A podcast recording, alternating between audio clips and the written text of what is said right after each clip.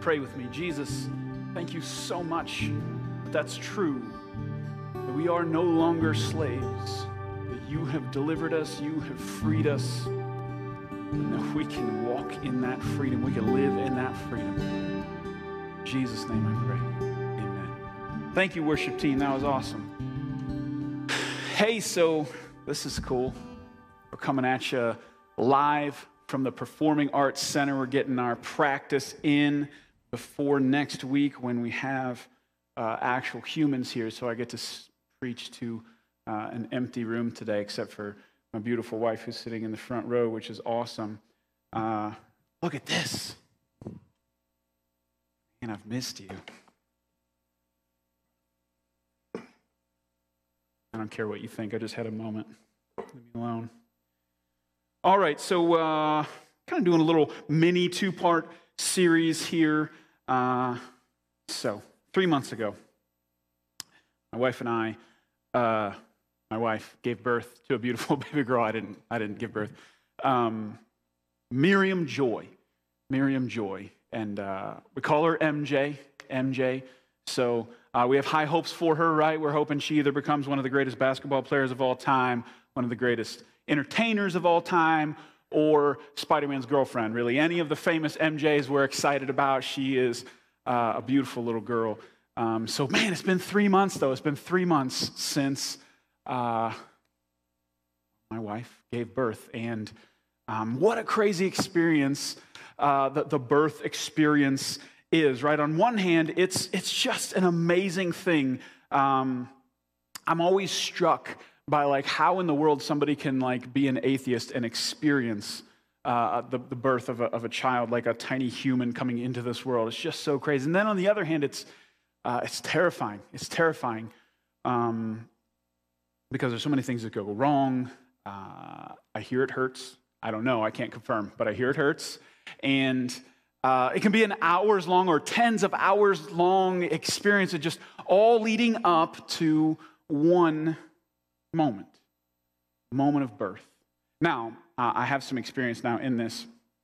I used to think that like that moment, the moment the baby you know came out, that would be like the sigh of relief moment. Uh, but I was wrong. That's not the moment. Um, when the doctor or the midwife takes that baby into their hands, uh, everybody in the room is waiting with bated breath. Okay, there's the milliseconds stretch out as this child uh, is held, and everybody's waiting for this baby to cry.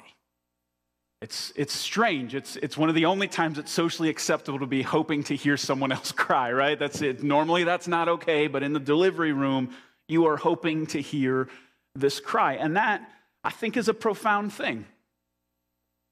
I think that's a profound thing to say, you know, that leaving the warm safety of the womb, every human enters this world through tears.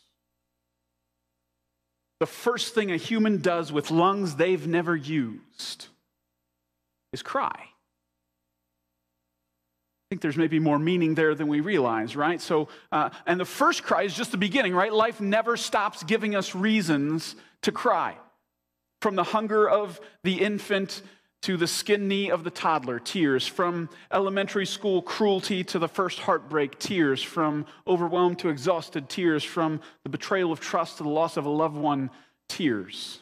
Crying is inherently human.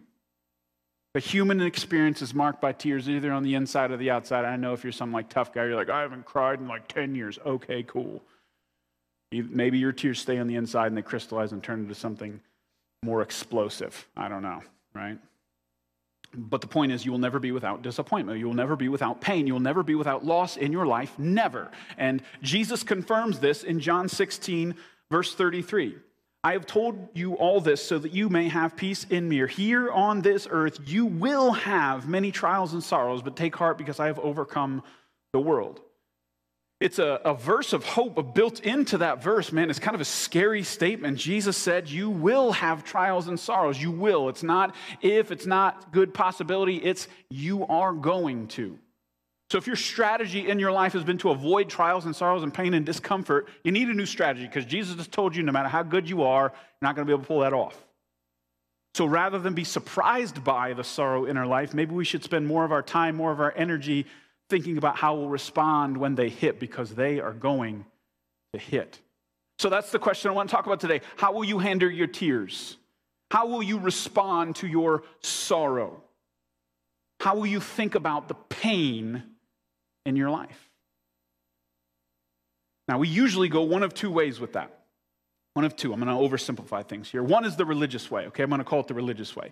Uh, religious people tend to deny their feelings, okay? Religious people tend to gloss over their feelings of hurt and torment, right? That's, that's what religious people, they're a little scared of feelings, right? So, so religious people tend to stuff what they're feeling. I think they're not like allowed to have feelings.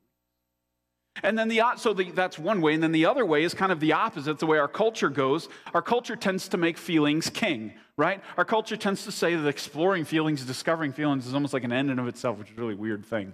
Um, and, and really, the reason for that is our culture wants to make how you feel who you are, forging feelings into identity. Weird concept, but they want to forge your feelings into an identity. So religion denies feelings, culture bows to feelings. And I want to say that, that, like, what the Bible teaches and what God actually wants is neither one of those things. God does not want you to deny your feelings or bow to them. Both of those lead to destructive places. So here's my motivation this morning. If you could think the right way about the things that go wrong in your life, how different would your life be? If you could feel the right way about the things that go wrong in your life, how different would your life be? And maybe you don't like my wording, so let me reword it. How many of the problems in your life are created by you responding to pain and disappointment the wrong way? Think about it for a minute, because once I started thinking about it, I'm like, ooh, more than I want to, more than I wanted to admit before I started thinking about it. So I want to propose, rather than denying our feelings, rather than bowing to our feelings, a third and better way. If to cry is inherently human, to lament is inherently Christian. To lament. If we want to process our pain and disappointment the right way, we need to learn to lament. We need to learn to lament. So, the book of Psalms is this massive, spectacular book in the middle of your Bible, right? And I don't know about you, when people talk about the book of Psalms, I'm always thinking like, um, I always think about praise and lifting God up and stuff like that. But man, did, I didn't realize until this week that the most common type of psalm is actually a lament, like by a lot. There are more laments than any other type of psalm. Even that says something about the human experience, doesn't it? So, what is a lament? If you don't, don't use the dictionary here because the dictionary is just going to talk about being sad, and that's not it. We're going to look at more of a, a Christian, Bible based definition of what a lament is. What's the difference between just crying and lamenting? What's the difference between just being sad and lamenting? So a lament actually adds something both above and below uh, the, the tears, okay? So, so underneath crying in a lament, um, we actually ask a deeper question as to why there's crying at all, right? Where does crying even come from? The Bible answers this question by telling us that the cause of death and pain and tragedies is the presence of sin in this world.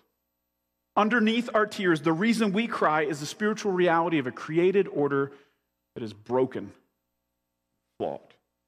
A biblical lament, if you really want to get there, expresses sorrow for my problem while acknowledging the bigger and ultimate problem of sin in the world. You're putting your pain in the context of all pain.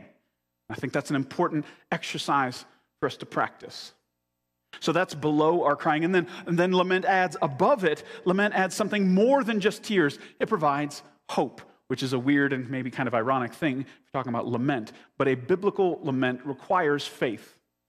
A Christian lament knows both the cause of sorrow and understands the solution, and we long for deliverance. Lament wrestles with the tension that God is good, but bad things still happen. Struggles with the promise that one day there will be no more tears, no more sorrow, no more death, but that day has not yet come. That's what uh, lament tries to do. So, how, uh, let's, let's get practical. How? How do we lament? I want to give you uh, examples. I actually really appreciate uh, the Psalms because it, it does just kind of take you through almost like a museum of some of the greatest laments uh, in uh, human existence. And I want to just look at a short one. as an example today. We're going to look at Psalm 13. We're just going to do the whole chapter because it's only six verses long. So this is uh, David writing, and David says this How long, O Lord, will you forget me forever? How long will you look the other way? How long must I struggle with anguish in my soul, with sorrow in my heart every day? How long will my enemy have the upper hand? Turn and answer me, O my God. Restore the sparkle of my eye, or I will die. Don't let my enemies gloat, saying we've defeated him. Don't let them rejoice at my downfall. But I trust in your unfailing love. I will rejoice because you have rescued me. I will sing to the Lord because he is good to me. That's a wild ride, isn't it? That's six verses. He goes from one place to a very different place. So here's what I'm going to do. I want to look at that. I want to pull and kind of recognize inside of here four elements of lament, and you need all of them, okay? You need to have every element of, of the lament for it to actually be a, a, a lament. So four pieces making up the whole. Uh, first one, first element of lament. it seems obvious, but it needs said, okay? The first element of a lament is you turn to God. You turn to God. You can cry without God, but you cannot lament without God. And maybe that's obvious, but it's not instinctual. That's why I want to say it. It might be obvious, but it's not instinctual. I think for a lot of us, our knee jerk reaction to pain is to recoil from God, to turn away. And maybe that's not you. Maybe you're more of a person who gets so caught up in like the cloud of your pain that God, like, maybe isn't even on your radar. But to lament, you actually have to turn your face towards God. I would even say you have to mentally and emotionally enter the throne room of heaven. Do you do that when you pray? Do you try to actually imagine like pushing open these giant doors that go up into the sky and actually entering into this glorious throne room of the Creator? You need to do that to lament. Now, maybe your hesitancy when it comes to like the pain in your life is you're afraid of what, what you're bringing into that throne room. It feels maybe inappropriate or irreverent to bring your emotional mess into God's throne room. Maybe that's where you're at. Like, Lord, let me, let me, get, let me put myself together. Let me wipe my face off before uh, I enter into your throne room. I just want to say, I get that. I think that's usually my, my uh, instinct to say, hold on, God, let me get this together. But let me, let me think of a way to present this to you that's better than the raw way I feel it right now. Um, but look at what Ephesians, or, uh, Hebrews 4.16 says.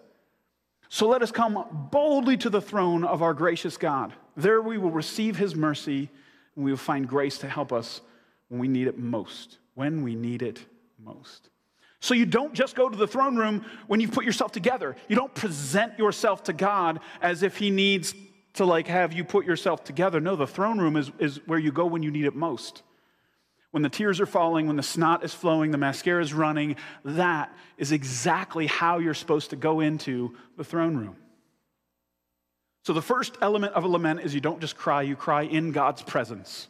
You got to mentally and emotionally go to the presence of God, which leads to the second element of lament present your heart to God, unfiltered. Unfiltered. A huge part of lament is expressing your feelings unfiltered, not watered down, not edited for TV, not censored for a younger audience, pure 200 proof heart. The goal of a lament is to present your heart as it is to your God. I think sometimes that takes work.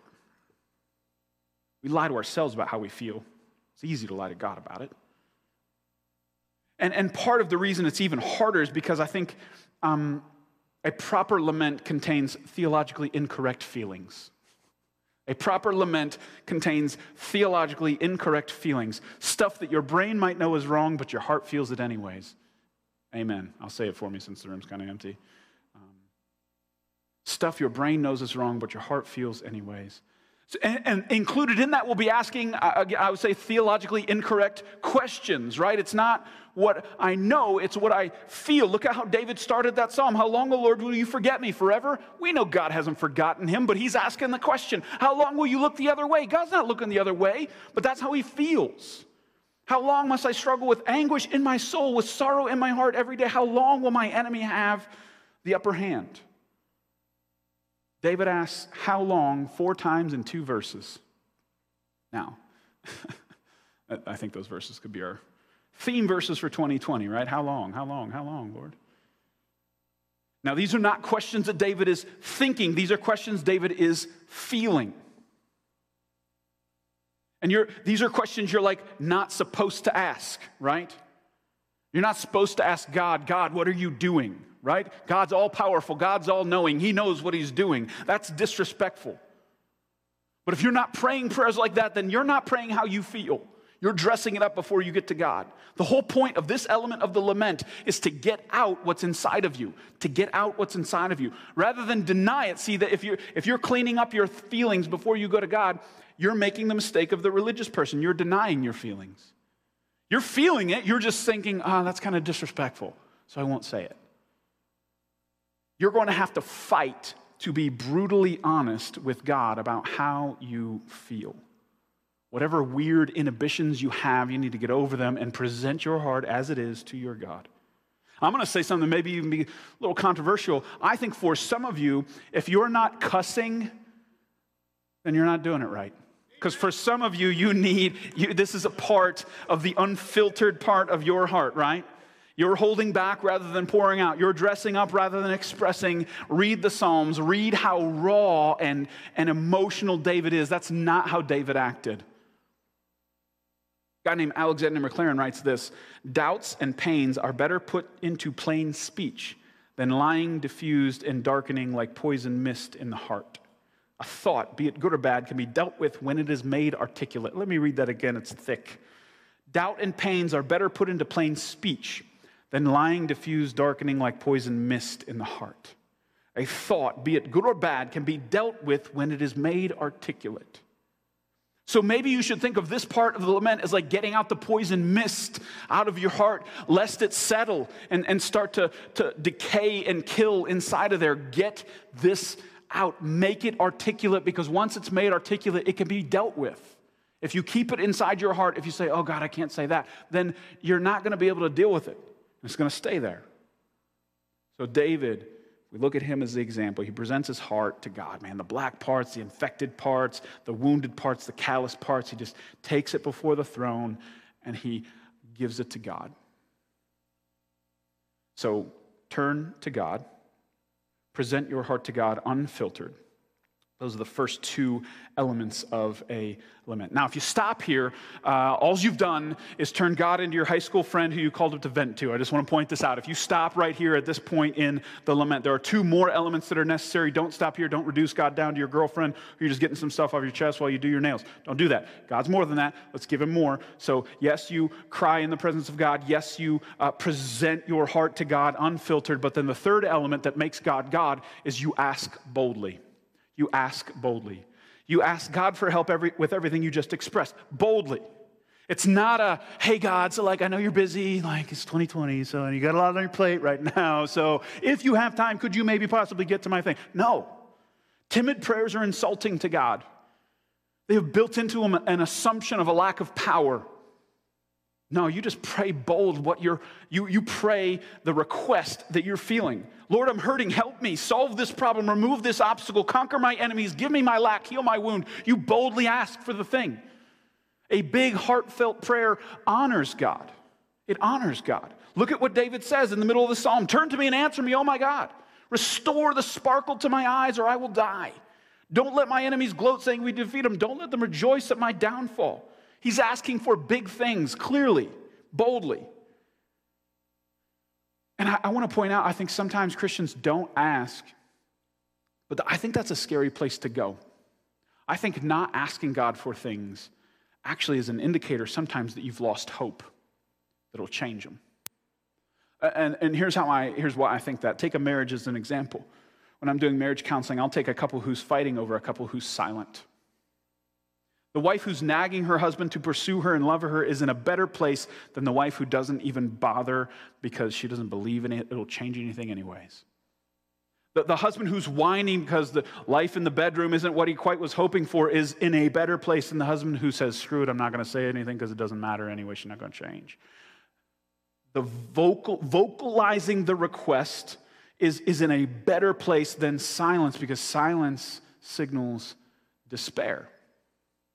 Silence signals despair. See, doubt is not the opposite of faith. Despair is. Doubt is a part of the process of faith. That means you're still engaged, you're still wrestling, you're still going in the direction. Despair has given up. So, so I want to include, man, you, yes, cry in the presence of God. Yes, present your heart to God unfiltered. But man, ask Him. Ask Him. Stay engaged. Believe that He can still move in this world. Don't stop asking. Asking God big, bold prayers is a, is a rebellion against your doubt. It's a rebellion against the very evil you just poured out before Him. Ask, ask, ask. It's a huge part of the lament. So turn to God, present your heart to God, unfilter, ask God. And then the last element of a lament is choose to trust. Choose to trust. We are choosing trust over fear and doubt. Look how David ends this psalm, 5 and 6. But I will trust in your unfailing life. I will rejoice because you have rescued me. I will sing to the Lord because he is good to me. He's choosing trust. I will rejoice. I will sing to the Lord. David feels one way and he's choosing to act and believe another way. I mean, five seconds ago, he was just asking God where he is, and then here he's saying he trusts him. And for me, this part of the lament, so once I've uh, you know, shed my tears in God's presence and tried to present my heart unfiltered to Him and asked Him to do something about it, this is the part where I kind of have to preach to myself. I have to rehearse truth that I know in my mind. I'm letting my head talk to my heart here. And that's a hard thing to do as well. Because my heart is feeling one thing, I'm having all kinds of feelings, but my head knows some other things. So sometimes I have to tell myself, hey, God is good. God is good. God is good. God is good. I know God is good. He is not cruel. He does not lack compassion. Even though my situation may feel like that, He is good. I have to preach that to myself. God loves me. He died on the cross for my sins as the biggest example of his love for me. I know, I know, I know that he loves me. Even though all this pain I'm feeling, all this stuff is not going the way I think it should, I know he loves me. God is in control. I have to tell myself, God is in control. The sparrow does not fall from, to, to the ground without him knowing God is in control. God is in control. God is in control. Even though I feel out of control, God is in control. I have to preach to myself what I know. Choose to trust. So, so what happens is I have to start to put together all the stuff I know with all the stuff I feel. And, and this right here, as you start to put these two pieces together, this is where God moves, right? And there's a tension in that. Lament kind of lives in the tension of living in a broken, sinful world and trusting in a good and sovereign God. And, and, maybe, maybe that's, if you just boil it down, maybe that's what a lament is. A lament is taking what you know and taking what you feel and going to God and saying, God, I, I don't know how to put this, this puzzle together. It doesn't, it doesn't work. You have to help me put these two things together. Maybe that's all a lament is. Putting what you know together with what you feel and, and making it work. This is why the Christian response to pain and disappointment in this life is utterly unique. We aren't stuffing our feelings like religion says to. We're not bowing to our feelings like culture says to. We are expressing our feelings to a God in the deepest, most passionate way we can as a pathway to trusting Him on a more and deeper level. I actually believe that that is the most human way to live, by the way. David expressed how he felt and chose to believe what he knew, heart, head and heart working together like, like pedals on a bike. You need both of them. You're not fully human if you're denying your feelings or bowing to your feelings. That's neither one of those is fully human. The fully human person takes what they know and what they feel and they live in that. And I believe that's what a lament is designed to do to weld those two things together because life tries to rip it apart constantly, doesn't it? That what you know and what you feel, life is always pulling on those two things, and the goal of lament is to put them back together. So I know some of you, uh, you're cold blooded, you're, you're reptilian, you stuff your feelings. That's your strategy. Some of you are like blades of grass in a hurricane when it comes to your feelings. You bow to the slightest provocation, right? Neither one of those is right. Lament is the pathway to being able to live in the tension of what you know and how you feel. So, so if you take all four of these elements, they're so important. So by turning to God, you're believing that He's close enough to hear you. By presenting your heart to God, you're believing that He's big enough to handle your raw emotions. He's the only one who's big enough for that, by the way. By asking God for stuff, you're believing that He's strong enough to do something about your situation. And that by choosing to trust, you are believing that He is wise enough to do what's best for you, even if you might disagree with it. All four of those are necessary. So I feel like we need to revive the lost art of lament. I think we are terrible at this in our culture. And I would say we need it now more than ever. This year, 2020, is piled on the pain, is piled on the pain. It's funny because a couple months ago, um, we were attempting to plan ahead. It's so, fun planning ahead this year. Um, you know, maybe this, maybe that, maybe this, maybe that. We'll just throw some paint on the wall and hope it sticks. Um, it's been an exercise in frustration most of the time. So we were attempting to put together a calendar of like what our worship experiences were going to look like as we got closer to gathering together, like in person. And I had this idea, and I told Jonathan about. It. I'm like, hey, we need to like do like a funeral for the first half of this year. That's what we need to do. We need to do a funeral. Um, now, now, you know, and it, is, it was a really good idea. I was really proud of it. And then now, as I'm standing here, I'm thinking maybe this is premature. Like maybe the year isn't all the way dead yet. This year is only mostly dead. Maybe we shouldn't have the funeral yet. Maybe I should have saved this for like January. I don't know. Um, but the idea that I had was, was that we needed to mourn our, and lament our losses for the first half of this year. That maybe, like, actually emotionally, we needed to process the first half of this year as if it was a death. It would be healthy and productive for us to grieve what wasn't, what should have been pains, hurts, and disappointments. So, a funeral for the beginning of 2020. Maybe we'll do another funeral for the second half of 2020, hopefully not. But part of a funeral is a eulogy, right? So, in a eulogy, um, it's a remembrance speech that's like paying tribute to someone who died, uh, essentially. Um, and what I want to do is kind of like, instead of that, like an anti eulogy kind of a thing. Um, I'd rather, rather than talk good things about 2020, because I, I, could really have to pretend, um, let's, let's talk about all the things that, that 2020 hasn't done. Let's, let's lament a little bit about what 2020 like should have been. So I'm, going to be transparent and kind of share my, my personal anti eulogy for 2020 if you will. Um, so, dear, it starts this way. I'm just going to read it. Dear 2020, you suck. Um, 2020, you have stolen from me. You have crushed my expectations and trampled on my dreams for this year. Now, before I get going, one bright spot I must acknowledge. I had a beautiful baby girl, and she is amazing. I don't believe in perfect human beings, but right now she's as close as it gets, and I'll fight you if you think otherwise.